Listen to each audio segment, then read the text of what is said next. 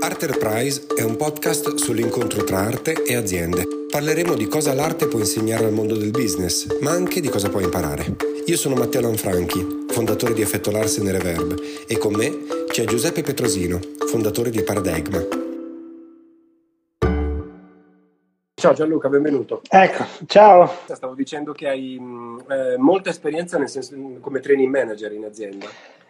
Allora, sì, training manager, training coordinator, training specialist, diciamo, in base alle terminologie che uno poi preferisce. Diciamo che ho avuto la fortuna, perché per me è una fortuna, il privilegio di poter mettere le mani nella formazione eh, all'interno di più aziende, commercio, grande distribuzione e retail, quindi diciamo quell'ambito, customer experience. Sarei curioso di sentire di, da te come vedi il rapporto tra l'arte e l'azienda. Mi sono immaginato alcuni canali di eh, contaminazione, dei vasi comunicanti tra aziende e arte. Il primo partendo dal, da che cosa l'arte può dare all'azienda, o meglio, che cosa le aziende potrebbero attingere dall'arte. Eh, molti studi ci dicono, studi molto moderni ci dicono che stiamo andando verso una automazione progressiva di molti mestieri. Eh, le casse automatiche dei supermercati ne sono il classico esempio. Però allo stesso tempo ehm, i, noi come, come, clienti, noi come fruitori di servizi cerchiamo in continuazione delle esperienze ehm, da, eh, da, poter vivere e nelle quali sentirci unici. Da un punto di vista dei dipendenti, oggi è vero che si va verso un'automazione, però ci dicono anche che le soft skills le cosiddette soft skills, sono quelle che stanno andando per la maggiore, sono quelle che possono fare la differenza nella gestione di un team e nella gestione di, di un progetto. Per esempio si parla molto di intelligenza emotiva. Intelligenza emotiva vuol dire comprendere le emozioni. Se mi parli di emozione, a me viene automatico lo switch con l'arte. Per me l'arte è pura emozione. Eh, quindi già la formazione attinto dall'arte solo facendo eh, un esempio, il roleplay è una roba molto banale, però il roleplay viene dal teatro. Si parla anche di eh, formazione esperienziale. Quando si parla di formazione esperienziale, si parla di quella formazione che sì, parla alla testa, ma passando dalla pancia, passando dal cuore, quindi ancora una volta passando dall'emozione. Ricordo un intervento di Ratti, una delle archistar italiane che collabora con mm-hmm che una volta in Regione Lombardia, di fronte anche diciamo, a delle persone con un forte potere decisionale, ha detto, ha sconsigliato di mh, investire su centri commerciali, dicendo che eh, tutto finirà per essere venduto online, tranne ciò che offre un'esperienza, che è esattamente in linea con quello che stai dicendo tu. Esatto, esatto, esatto. E mi, e mi, mi dai l'aggancio all'altro binario eh, di, eh, di, di rapporto tra arte e azienda, che è quello del rapporto con clienti, ospiti, fruitori, chiamiamoli come vogliamo, alla fine siamo sempre noi, siamo le persone che vanno in posti, comprano delle cose, mangiano delle cose, eccetera. Il fisico morirà è la grande domanda che si è fatta alla grande distribuzione e commercio.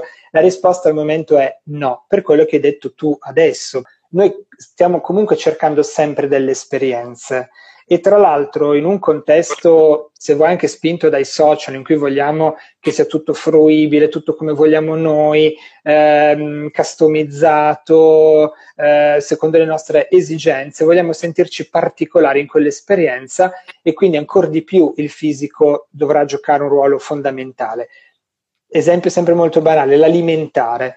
Oggi noi preferiamo l'alimentare dove c'è una persona che ci racconta del prosciutto che ci sta vendendo, che ce lo fa, ce lo fa sognare, ce lo fa assaggiare, ce lo contesta.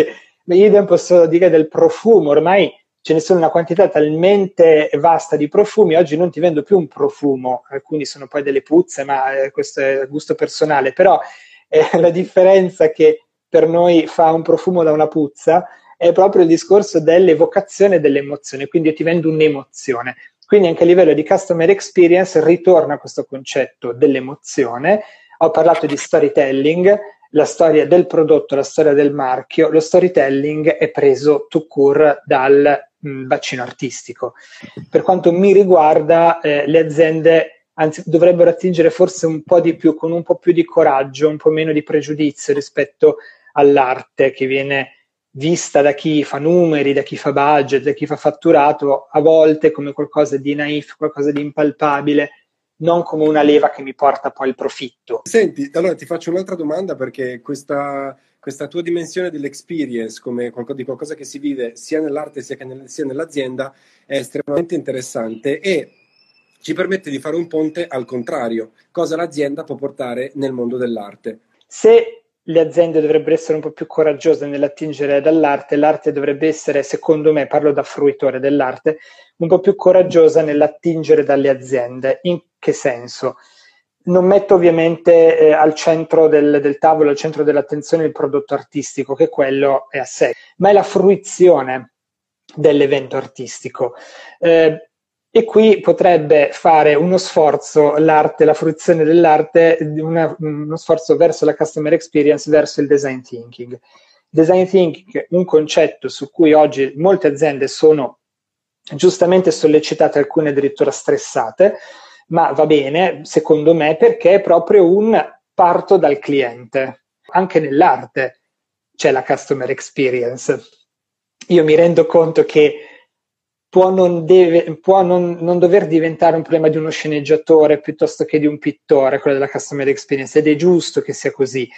Eh, ed è giusto che mant- si mantenga vivo il concetto dell'ars grazie artis, va bene, ma io sono fruitore, io vado a teatro, vado a cinema, vado ai vernissage, vado alle mostre e per quanto mi riguarda fa molta differenza anche come io fruisco eh, un prodotto artistico. Se io vado in un hotel, la mia esperienza nell'hotel non incomincia quando io varco la soglia dell'hotel e mi presento alla reception.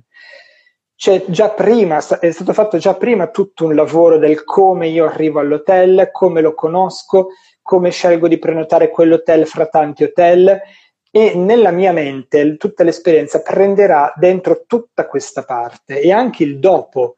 Mi piacerebbe che l'arte si ponesse, o quantomeno chi fa parte del sistema di fruizione dell'arte si ponesse questo problema. Eh, mettere in scena aspettando Godot, io quando vado a vedere aspettando Godot, non è solo che io guardo aspettando Godot e come viene trasposto, ma è tutto il contorno. In che teatro viene fatto, come faccio ad arrivarci, se trovo parcheggio, in che orario me lo metti, come faccio a offrire il biglietto. Abbiamo parlato di, abbiamo fatto degli esempi. Io trovo ancora oggi, mi fa molto ridere che oggi per, in alcuni teatri ti chiedono ancora il biglietto cartaceo quando tu l'hai acquistato online. Certo. Per sì, me è una roba che a me viene l'orticaria perché mi mandano un PDF con tanto di core code, però devo presentarmi col cartaceo e giammai provare a azzardarmi e presentarmi senza il cartaceo. L'approccio dell'arte in questo periodo di non fruizione di fatto di eventi artistici. L'atteggiamento che ho visto, e ti parlo sempre da fruitore, è quello di eh ma lo Stato dovrebbe fare qualcosa, eh ma lo Stato dovrebbe fare qualcosa. Ok, ma tu in questo contesto, qui e ora, cos'è che puoi fare per? Questa rimane una domanda molto aperta. Davvero certo. non, voglio, non, voglio, brutalizzare il prodotto artistico, non voglio fare tu curo un parallelo con l'azienda, però davvero è come se l'azienda dicesse vabbè, io vendo questo prodotto, lo vendo come l'ho sempre venduto anche 50 anni fa, non me ne frega niente di rinnovarmi, il prodotto è quello ed è valido e molto buono. Se poi non riesco a venderlo, lo Stato deve intervenire per aiutarmi a venderlo. No. Secondo me nel momento in cui parli con un mercato che si basa sul lavoro, sui numeri, sulla rendita e su tutta una serie di parametri e vuoi dei diritti in quel senso, che è giustissimo che tu li voglia, ma devi esatto. anche parlare quella lingua lì. Gianluca, esatto. come ringraziarti, veramente è stata... Ma figurati, io ringrazio te, ringrazio te, ringrazio Effetto Larsen per questa chiacchierata.